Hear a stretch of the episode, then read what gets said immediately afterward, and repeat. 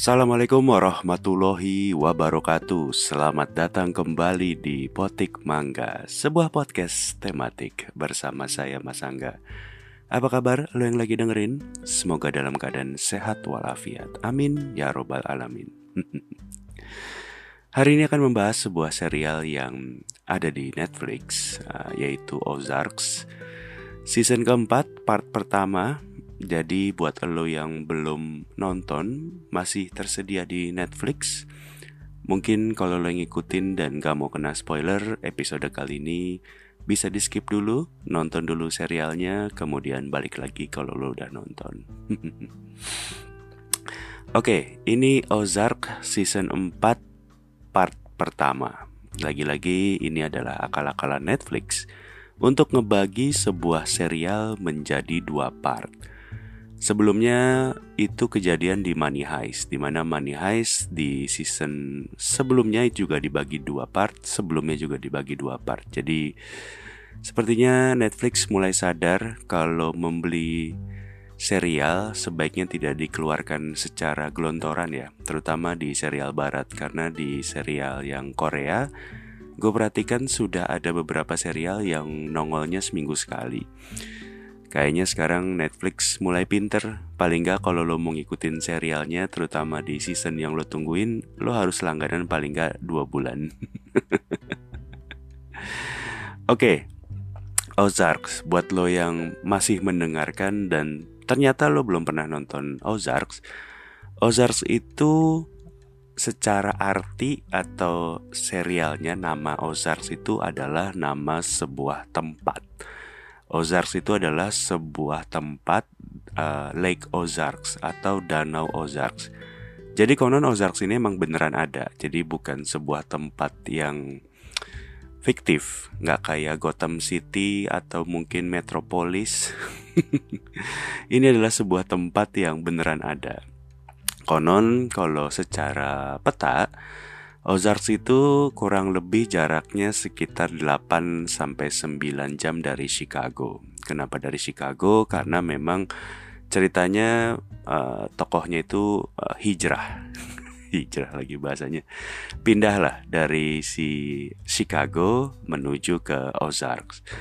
Jadi kalau 8-9 jam itu kalau dari Jakarta mungkin Yogyakarta kali ya Atau mungkin mana Surabaya kurang lebihnya kayak gitu Secara garis besar kalau lo belum nonton Ozarks dan tertarik menonton Ozarks, Ozarks itu secara kesimpulan adalah sebuah serial di mana diceritakan kalau lo mencari uang yang tidak halal maka banyak sekali halangannya.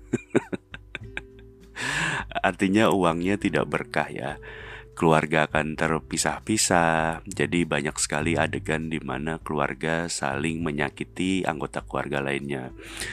Contohnya dari season pertama ada adegan di mana keponakan membunuh omnya. Kemudian ada istri yang membunuh suaminya. Kemudian ada kakak membunuh adik. Kurang lebihnya seperti itu ya. Dan juga ketika lo menjalankan sebuah usaha atau sebuah bisnis yang berasal dari uang yang tidak halal, itu akan selalu ada orang yang mencoba ngeribetin kerjaan lo gitu. Jadi ini banyak sekali pelajaran hidup tanda kutip kalau lo menonton Ozarks gitu.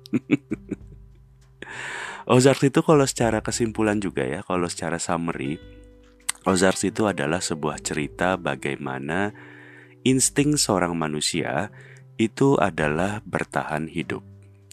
Artinya memang lo sebagai manusia memiliki sebuah insting yang lo mungkin gak sadarin tapi lo punya yaitu bertahan hidup. Juga menurut gua pelajaran yang paling penting, paling penting dari serial Ozarks ini adalah darah itu di atas segalanya. Artinya keluarga itu nomor satu. Jadi mau gimana pun ribetnya keluarga lu, ngeheknya keluarga lu, keluarga adalah keluarga gitu. Walaupun memang ya keluarga yang ngehe pastinya dibunuh kalau di Ozark. Maksud gua lo kan mungkin dalam kehidupan sehari-hari banyak menemui keluarga-keluarga lo yang mungkin bahkan di keluarga inti lo mungkin beda pandangan, mungkin dia memilih jalan hidup yang menurut lo kayaknya harusnya nggak begitu, atau mungkin dia beda pilihan partai politik gitu. Misalnya dia pilih Jokowi, lo pilih Prabowo, dia pilih Anies, lo pilih Ahok, ya kurang lebihnya kayak gitu. Intinya sih Ozarks ini mengajarkan kalau buat keluarga, seseorang, apalagi kepala keluarga atau orang yang bertanggung jawab itu rela ngelakuin apa pun demi keluarganya, termasuk keluarga Bird. Ini tokoh utamanya adalah keluarga Bird. Uh, bapaknya bernama Marty Bird dan keluarganya itu memang sangat kompak dalam menghadapi setiap tantangan dalam kehidupan mereka gitu. Marty Bird itu sebagai kepala keluarga kayaknya udah nggak kehitung berapa kali nyaris mati ya. Ditodong pistol sama mafia, mafianya beda-beda di tiap season. Tapi gimana pun juga ya, Marty Bird dengan insting bertahan hidupnya ya selalu lolos gitu ya. Tentunya selain dengan insting bertahan hidup, tentunya Marty Bird dibantu sama tim, tim penulis naskah. Ketahuan banget sih kadang-kadang satu hal yang gue cukup sebel dari uh, Ozarks ini adalah Marty Bird sebagai tokoh utama selalu lolos dari todongan pistol ya karena dia tokoh utama. Kalau tokoh yang lain kayaknya udah mati pada saat ditodong pistol gitu. Jadi gue kasih sebuah cerita nih kalau lo belum pernah nonton Ozarks dan lo mendengarkan episode ini. Ozarks ini adalah sebuah cerita sebuah keluarga Bird yang kehidupan sehari-harinya sekarang itu tinggal di sebuah kota kecil yang tadi gue bilang Ozarks itu pindah dari Chicago ke Ozarks dengan bisnisnya. Di Ozarks ini dia membuka bisnis-bisnis lah atau mengakuisisi bisnis-bisnis yang udah ada. Macam-macam, mulai dari apa motel, uh, apa namanya penginapan, Terus kayak ada bisnis pemakaman kremasi, ada bisnis uh, striptis. Terakhir yang paling gede sih dia punya bisnis kasino sekarang. Kasinonya di atas kapal. Sampai juga punya yayasan lah, yayasan non profit konon kabarnya. Ozarks itu memang kalau diceritakan itu adalah sejenis apa namanya tempat wisata. Tempat di mana banyak turis lokal, turis domestik itu berwisata pada saat musim panas karena dia sifatnya danau ya.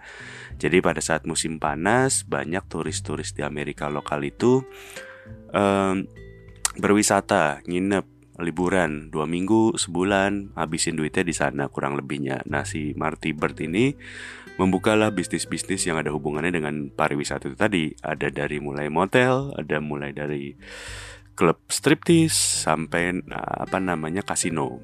Tapi ya bukan di situnya tidak halalnya, tapi modalnya yang nggak halal. Jadi uangnya itu bukan dari bokapnya ya atau dari privilege lainnya. tapi privilege yang dimiliki Marty adalah uangnya itu berasal dari uang hasil kartel narkoba pimpinan Bapak Omar Navarro. Jadi Marty Bird ini adalah tukang cuci duit hasil narkoba yang disulap jadi bisnis legal dari Chicago pindah ke Ozarks gitu. Marty itu awalnya cuman kalau gua nggak salah di Chicago itu dia semacam akuntan, semacam financial advisor supaya bisa mencuci uang dari uang narkoba menjadi bisnis legal gitu kurang lebihnya. Ternyata si Marty ini cukup jago lah kalau diceritakan dalam hal mencuci uangnya gitu. Marty Bird ini dengan backgroundnya akuntan diceritakannya adalah seseorang yang sangat gue nggak bilang kaku tapi dia itu lebih disiplin. Dia sangat strict. Dia sangat hati-hati. Dia sangat memperhitungkan setiap langkahnya gitu. Marty Bird itu tahu kalau lo mau melakukan kejahatan, lo harus make sure bahwa apa yang lo lakukan itu rapi. Jangan ke apa namanya, kalau lo bikin sesuatu yang nggak bener, lo harus bener. Maksud gue gini, ketika lo bisnisnya adalah mencuci uang, apa namanya mengedarkan narkoba, kemudian bisnis-bisnis yang tadi itu, lo jangan sampai memancing perhatian pihak berwajib karena hal yang aneh-aneh gitu. Misalnya lo ketangkep karena minum sambil nyetir. Kemudian segala macam pembukuan, segala macam pajak itu semua harus wajar, rekening harus wajar. Lo nggak bisa tiba-tiba mendadak punya mobil mewah, padahal misalnya bisnis lo cuman sekedar bisnis uh, yang mungkin penghasilannya nggak segitu gedenya. Artinya segala sesuatunya harus wajar, harus apa ya bahasanya ya sederhana lah, lay low. Jadi jangan sampai memancing perhatian-perhatian yang gak perlu gitu. Tadi kan gue bilang Ozarks ini adalah um, apa ya cerita tentang bertahan hidup. Karena di season 1 kalau lo baru mau mulai nonton di season 1 Marty Bird ini sebenarnya hanya sekedar uh, apa ya bahasanya ya. Marty Bird itu waktu di Chicago punya bisnis akuntan itu tadi berdua. Partnernya yang ngehe. Partnernya ternyata mencuri uang dari si uh, kartel narkoba itu. Mereka berdua saling mencuci uang si partnernya kayaknya uh, nafsu atau bagaimana gue nggak tahu. Tapi intinya duit narkoba itu diambil partnernya dibunuh sama si kartel. Si Marty pun diancam dibunuh karena si kartel mikirnya Marty adalah bagian dari bisnis itu. Dia juga ikutan nyolong. Tapi ya Marty itu bertahan hidup dengan bilang ya gue akan bisa mencuci uang lebih baik daripada ini. Diancam dibunuh sama mafia sampai akhirnya dia bisa explore ke bisnis-bisnis yang ada di Ozark itu tadi gitu. Artinya memang karakter Marty Bird ini terus berkembang dari season 1 sampai season 4 itu. Kemudian juga uh, Marty Bird nggak kerja sendiri karena dia harus pindah ke Ozarks, istri dan dua anaknya pun harus pindah ke Ozarks untuk membuka bisnis ini. Wendy Bird itu awalnya adalah uh, pasangan yang tidak setia. Jadi dia memang pada saat di season 1 itu diceritakan dia selingkuh, mau memutuskan untuk cerai. Sekarang dia sudah menjadi seorang partnernya Marty Bird semacam politisi juga bisa apa ya namanya ya lobby sana lobby sini terus jadi punya yayasan. Anaknya dua. Anaknya dua itu yang pertama yang uh, yang gede itu cewek namanya Charlotte. Charlotte diceritakannya hmm, apa ya dia uh, mirip ibunya lah. Jago melobi punya kepemimpinan gitu. Walaupun memang apa ya uh, karena dia udah ikut bisnisnya jadi dia mungkin udah dapat duit. Diceritain di season 4 ini dia semacam gak mau kuliah. Tau kan kuliah itu cari duit. Gue udah punya duit gitu. Ngapain gue kuliah? Kalau gue udah punya uang. Artinya kurang lebihnya kayak gitu. Yang kecil namanya Jonah. Jonah itu kalau nggak salah umurnya mungkin SMP atau mungkin SMA kelas 1 ya. Jonah ini diceritakan sangat apa ya jago nyuci duit dari umur belasan itu.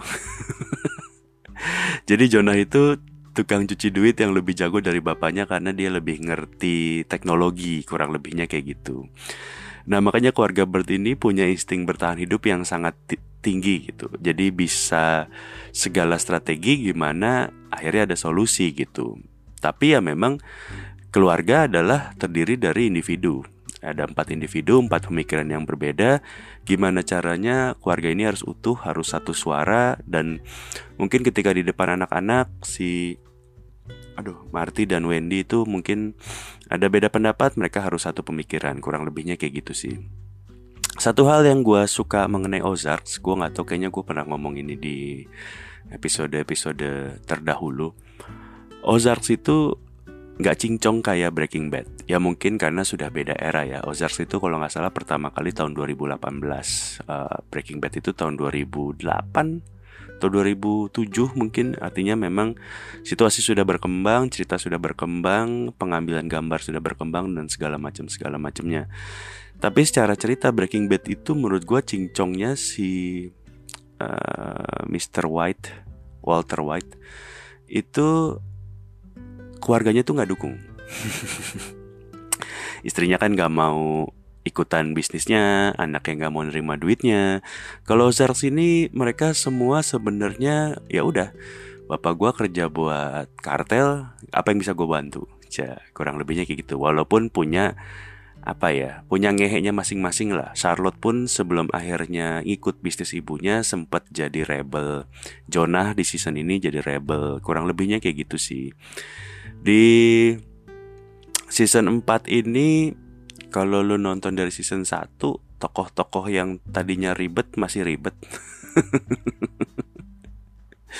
Darlin terutama ya Darlin itu adalah seorang akamsi ya Jadi Marty ini kan pendatang ya Apalagi yang kartel narkoba itu kan diceritain dari Meksiko. Marty ini datang dari Chicago. Nah si Darlin ini adalah tuan tanah di Ozarks. Dia emang punya tanah berhektar-hektar lah Sebagai akamsi tuan tanah yang juga bisnisnya punya narkoba. Bahkan narkobanya organik ya Karena dia nanam sendiri. Jadi kayak from farm to table lah kurang lebihnya bahasa sekarang gitu. Jadi dia ngerasa dari zaman lu belum lahir dari zaman lu dari Chicago gitu ya uh, ini nih tanah-tanah gue gitu. Lo lu pada pada pendatang gitu kurang lebihnya kayak gitu. Jadi Darlin merasa kayak orang-orang pendatang ini kayaknya mau ngambil rezeki gue Darlin tuh kayak gitu tokohannya.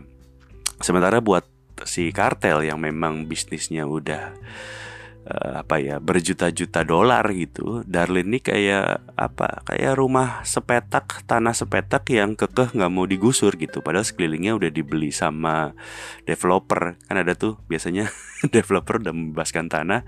Ada satu tanah sepetak yang nggak mau dijual. Nah si Darlin ini kayak gini gitu. Apa namanya? Pen in the ass lah. Kurang lebihnya kayak gitu. Darlin ini adalah sebuah tokoh sentral yang antagonis yang gak mati-mati. Mungkin bisa dibilang kayak Arturo di Money Heist gitu. Oh, Darlin pun secara individu, gue pernah baca Darlin adalah tokoh dengan most kill paling banyak. Kalau nggak salah Darlin sendiri sudah membunuh sekitar 7 apa 8 orang gitu. Di luar para pecandu narkoba yang mati diracun sama Darlin karena waktu itu Darlin sempat sebel sama barangnya si kartel. Barang kartelnya itu narkobanya dicampur sama racun. Ada sekitar berapa 50-60 orang lah yang mati gara-gara barang yang dicampur sama racun itu. Tapi yang langsung ditembak mati sama Darlin tuh ada tujuh orang gitu. Bahkan si pimpinan kartel si Omar Navarro aja kayaknya cuma bunuh dua orang ya secara langsung gitu. Sisanya sih pakai tangan orang lain ya. Selain Darlin ada juga uh, apa namanya keluarga Frank. Ada Frank senior sama Frank junior. Gue lupa marganya apa ya. Intinya sih si Frank senior sama Frank junior ini adalah uh, bahasanya adalah Kansas City Mob, mafia Kansas City lah. Gue mikirnya si Frank Junior udah meninggal pas season 3 gitu Karena pada saat season 3 itu ada cerita di mana Frank Junior itu ditembak pakai shotgun sama Darlene di bijinya. Ternyata masih hidup anjing. nah si Frank Junior sama Frank Senior ini adalah ceritanya uh, distributor resmi, distributor tunggal narkobanya si Darlin. Cuman si Frank Senior ceritanya di season ini ogah kerjasama sama Darlin karena memang ya karena daripada gua kerjasama sama Darlin gua mati sama kartel ya mendingan gua nggak usah lah kerjasama kerjasama sama Darlin gitu. Sementara si Frank Junior sih sebenarnya ya kenapa enggak duit gitu. Artinya memang ada sedikit sedikit perselisihan paham antara Darlin dan eh Darlin antara Frank Junior dan Frank Senior gitu kemudian kalau Tokoh-tokoh baru yang ada di season 4 ini ada beberapa ya, lumayan signifikan. Karena seperti biasa kan tiap season ada yang meninggal karena ditembak atau dibunuh. Pertama ada Sheriff Guerrero, ada Sheriff baru yang menggantikan Sheriff Nix. Jadi buat si Darlin yang tadi gue bilang si Mafia Akamsi itu, Serif baru ini nggak asik karena memang nggak biasa diajak kerjasama. Karena serif yang lama itu serif Nix karena sama-sama Kamsi semacam tutup mata lah. Kalau Darlin mau berbisnis apa ya sudah yang penting eh, nggak uh, ribut, bayar pajak dan seterusnya dan seterusnya gitu.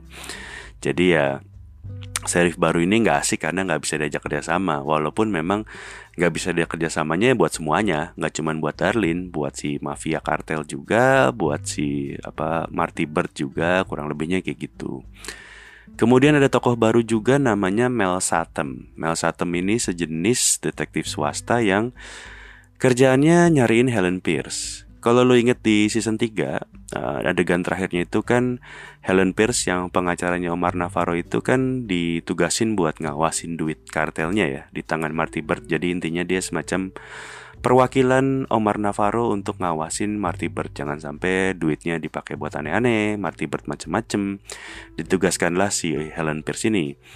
Nah di episode terakhir di season 3 itu Helen mati ditembak sama kartel karena dianggap nggak asik lah. Gua nggak lupa sih kenapa intinya. Intinya di antara pilihan harus membunuh Marty Bird atau harus membunuh Helen Pierce, uh, kartel ternyata memilih untuk membunuh Helen Pierce. Nah si Mel Satem ini nyariin Helen karena konon si Mel Satem ini sejenis detektif swasta ditugaskan sama suaminya Helen. Suaminya Helen ini mau cerai, minta tanda tangan untuk persetujuan cerai, kurang lebihnya kayak gitu. Karena si Helen sudah mati di tangan kartel di Meksiko, ya si Mel Satem ini nyari ke rumahnya nggak ketemu. Alhasil nyari sana sini nyara sini jadi resesi gitu. Satu hal yang gue nggak ngerti sih kenapa Mel Satem ini nggak dibayar sama Marty Bird gitu. Lo dibayar anggaplah dia dibayar sekian duit sama si suaminya Helen gitu. Kalau sama Marty gue bayar triple lo jangan cincong. Nih gitu. Kayaknya beres gitu harusnya Cuman apa namanya yang paling ngehe di season 4 tokoh baru adalah tentunya adalah Havi Navarro. Havi Navarro ini adalah ponakannya si Omar Navarro. Dia menurut gua sih antagonis baru yang paling ngehe lah di season baru ini. Dia dikit-dikit nembakin orang, bunuhin orang gitu. Sheriff Nix tadi matinya sama Havi Navarro. Darlin akhirnya mati sama sama Havi Navarro. Wyatt matinya sama Javi Navarro. Hampir mati juga Marty ya. Cuman karena Marty tokoh utama kan gak mungkin mati ya. Ini bukan Game of Thrones. Javi itu karakternya kayak anak muda, seorang pangeran putra mahkota dari kerajaan kartelnya Omar Navarro gitu. Dia masih berapi-api, masih semangat, masih ingin menguasai dunia gitu kurang lebihnya. Omar itu diceritakan di season ini dia sudah males ngurusin narkoba. Pertama dia ngerasa duitnya udah cukup. Dengan dibantu sama Marty Bird itu kan dia punya apa ya bisnis legal bisnis yang bukan narkoba gitu. Kedua di season sebelumnya itu kan diceritain kartelnya si Navarro ini perang sama kartelnya Laguna. Ada sebuah adegan di mana si Omar Navarro ini diserang sama kartel Laguna dan hampir mati. Anak-anaknya hampir mati keluarganya hampir mati. Jadi dia pengen pensiun meninggalkan semua dunia gelap ini, dunia tembak-tembakan, dunia kriminal, tinggal sama anak-anaknya, pengen healing ke Amerika Serikat, pengen staycation di Amerika Serikat tanpa mesti dijadikan DPO ya. Sementara Hafi ini ngelihatnya Omar ya udah culun karena udah tua, udah lemah, udah nggak asik, nggak ada ambisi gitu. Hafi dia ini nggak pengen sekedar jualan narkoba, pengen jadi jualan senjata juga, jualan hal-hal yang lain lah, pengen berapi-api lah, pengen menguasai dunia. Darah muda yang ambisius, kurang lebihnya kayak gitu. Pengen bahwa kartel ini ya gue sekarang, udah bukan om gue lagi, udah bukan si Omar. Kartel ini ya di bawah gue, di bawah Hafi gitu. Jadi ya Hafi ini tipikal orang yang kayaknya kalau kehilangan 800 juta rupiah, kayaknya nggak pakai ngurung diri dua hari di kamar gitu. Jadi Havi ini memang apa ya um, punya privilege gede lah sebagai ponakannya Omar Navarro gitu ya. Bahkan bukan anak kandungnya si Omar Navarro gitu karena anak kandungnya diceritain masih kecil-kecil ya. Jadi sebagai penerus kartelnya Omar Navarro gitu. Um, di season 4 ini menurut gua uh, plot twist yang paling yahut gitu ya. Lagi-lagi ini spoiler buat lo yang belum nonton. Ini menurut gua plot twist paling yahutnya adalah ketika FBI ketemu sama Omar Navarro buat nego. Jadi kan tadi gue bilang Omar Navarro itu kan mau pensiun ya. Dia mau udahan jadi gembok narkoba narkobel lagi. Kartel narkoba. nah, dia itu sebelum pensiun dia menyerahkanlah semua ke Harvey dan dia pengen hidup tenang dengan bisnis legal yang udah disetup sama keluarga Bird gitu. Karena dia seorang pimpinan dari kartel narkoba, statusnya kan most wanted ya, DPO di Amerika Serikat gitu. Hasil dia mau ketemu sama FBI, dia mau nego. Ini gue pensiun, kerajaan kartelnya udah gue kasih, silahkan lo rengkus tapi gue pengen imunitas dan gak bisa ditangkap kalau gue ke Amerika Serikat gitu supaya bisa hidup tenang di Amerika pakai duit yang udah dicuci sama si Marty Bird tentunya Nah gue pikir FBI itu ogah sama tawarannya Omar Navarro karena pengen dia di penjara Karena Gak mungkin dong seorang DPO, seorang pimpinan kartel narkoba bisa bebas lepas tanpa tanpa menjalani hukuman gitu. Gak segampang itulah main barter-barter aja gitu. Tapi ternyata FBI pengen Omar tetap jadi gembong selama lima tahun ke depan. Omar jalanin bisnis kayak biasa, terus baru lima tahun lagi kita obrolin kalau lo mau pensiun atau pengen udahan kartel narkobanya gitu. Gue bingung kenapa FBI mau dia tetap jadi gembong narkoba selama lima tahun. Ternyata FBI itu mau semacam hubungan dengan uh, kartel narkobanya gitu. Jadi FBI pengen kalau suatu hari gue butuh ada gerbek narkoba, lo info gue ya. Kalau suatu hari gue butuh ada info-info menyita uang, lo ke info gue. Jadi intinya lu jalanin bisnis aja kayak biasa santai-santai aja nggak bakal gue papain tapi once gue butuh ada penggerbekan gue butuh menyita uang lu lu kasih tau gue Sa gitu kurang lebihnya ternyata ya deal yang ditawarin Omar itu kan sebenarnya bisa bikin FBI ngegulung abis kartel narkoba Navarro ya tapi ternyata FBI ini masih butuh keuntungan dari setiap kali mereka gerbek gitu. Dari mungkin mereka berhasil mendapatkan berita bagus kalau mereka gerbek uh, narkoba atau mereka mendapatkan uangnya gitu diceritanya kayak gini. Makanya mereka mau si Navarro ini lima tahun lagi jual narkobanya kurang lebihnya gitu. Nanti FBI maunya itu kapan mereka BU atau mereka butuh penggerbekan si Navarro ini jadi cepu gitu. Jadi ya sungguh sesuatu yang tidak mengagetkan tapi di film ini sih gue nggak sangka kalau ada plot twist kayak gini. Ada salah satu agen FBI yang sebelumnya juga sudah ada namanya Maya Miller. Akhirnya di season ini dia melahirkan karena dia tidak setuju dengan para pimpinan FBI yang menawarkan solusi seperti itu kepada Omar Navarro. Omar Navarro-nya sih nggak masalah, oke setuju-setuju aja. Si Maya Miller ini akhirnya inisiatif buat nangkep Omar dan akhirnya si Omar ini dipenjara. FBI pun akhirnya si pimpinan itu dililan sama Hafi gitu. Jadi memang Maya Miller ini sejenis FBI yang sok suci lah, FBI yang lurus lah gitu. Jadi inisiatifnya dia nangkap Omar Navarro pada saat dia mau naik private jet gitu, kurang lebihnya kayak gitu. Um, part 2 Part 2 itu gue nggak tahu kapan, belum ada rilisnya. Paling nggak pada saat gue record ini, gue belum tahu apakah part 2 sudah ada tanggal rilisnya. Yang pasti ending di episode 7 uh, eh, part 1 ini terjadi eh, terjadi terdiri dari 7 episode. Itu endingnya adalah Ruth ngamuk ke Bert nanyain siapa yang bunuh si Wyatt sepupunya. Akhirnya dikasih tahu sih sama si siapa namanya Jonah gitu. Ngomongin Ruth ya Ruth itu menurut gua sebuah karakter yang sangat unik. Ruth itu adalah menurut gua adalah muridnya Marty Bright yang paling mendekati gitu dia di season 3 akhirnya cabut dari uh, kelompoknya Marty Bird karena memang Wendy membunuh Ben. Ben itu adiknya Wendy yang ya punya uh, romance relationship lah Wendy eh Wendy lagi Ruth sama si Ben gitu. Intinya Ruth bahkan sampai rela untuk ngebunuh om-omnya kandung demi Marty Bird gitu.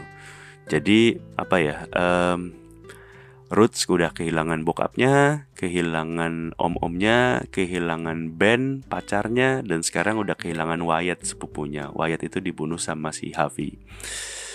Ruth ya sekarang sudah apa ya kayak diceritain itu ya nothing tulus gitu karena memang tadi kan gue bilang keluarga adalah segalanya ya buat Ruth walaupun keluarganya berbeda pandangan berbeda sikap gitu keluarga ya segalanya gitu ya Marty gurunya dalam hal mencuci duit udah males ya hubungan sama Marty karena bininya itu tadi ngehe ngebunuh si Ben. Ben pacarnya udah mati sama Wendy istrinya Marty jadi ya uh, udah udah udah hubungannya udah nggak enak lah sama Bird family gitu. Sisa si Wyatt terakhir keluarga satu-satunya ada sih satu lagi adanya Wyatt namanya Tri.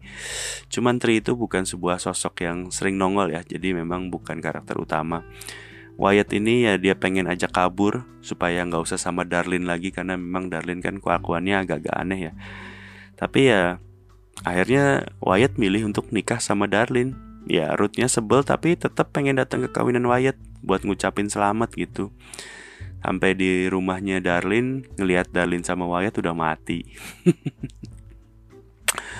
prediksi gue sih di part 2 kayaknya si Ruth bakalan adalah satu momen di mana dia mencoba ngebunuh Hafi ya Gak tahu juga apakah Ruth yang mati atau Hafi yang mati gitu yang jelas season 4 part 2 itu konon akan tayang di 2022 juga ya di tahun ini sama kayak Money Heist itu kan pertama September kemudian Desember alias beda tiga bulan. Kalau kemarin itu tayangnya Januari si part satunya ya mungkin dia akan tayang di bulan April tapi ya gue nggak tahu juga sih.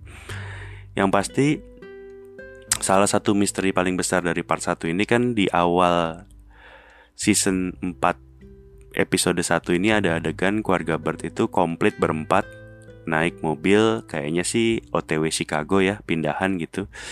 Kalau dari lihat adegannya sih semuanya udah rukun udah baik udah nggak ada perang dingin antara mereka gitu ya. Termasuk Jonah dan Wendy tentunya gitu ya mungkin semua problem mereka udah kelar semua mafianya udah nggak ada udah hidup tenang. Cuman adegan berikutnya ternyata mereka harus menghindari truk dan mobilnya kecelakaan tunggal nyungsep di pinggir jalan lah kurang lebihnya kayak gitu.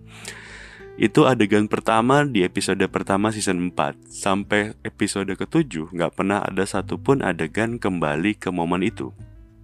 Jadi memang sebuah adegan yang disiapkan di setup untuk part kedua. Kayaknya kayak gitu sih Ya apakah nanti di part 2 keluarga Bird ada yang meninggal Atau mungkin empat part yang meninggal Salah satunya meninggal gitu Kalau emang terakhirnya diceritain demi kabur ke Chicago demi kabur dari kartel ceritanya dibuat seolah-olah meninggal sih kayaknya agak lazy writing ya.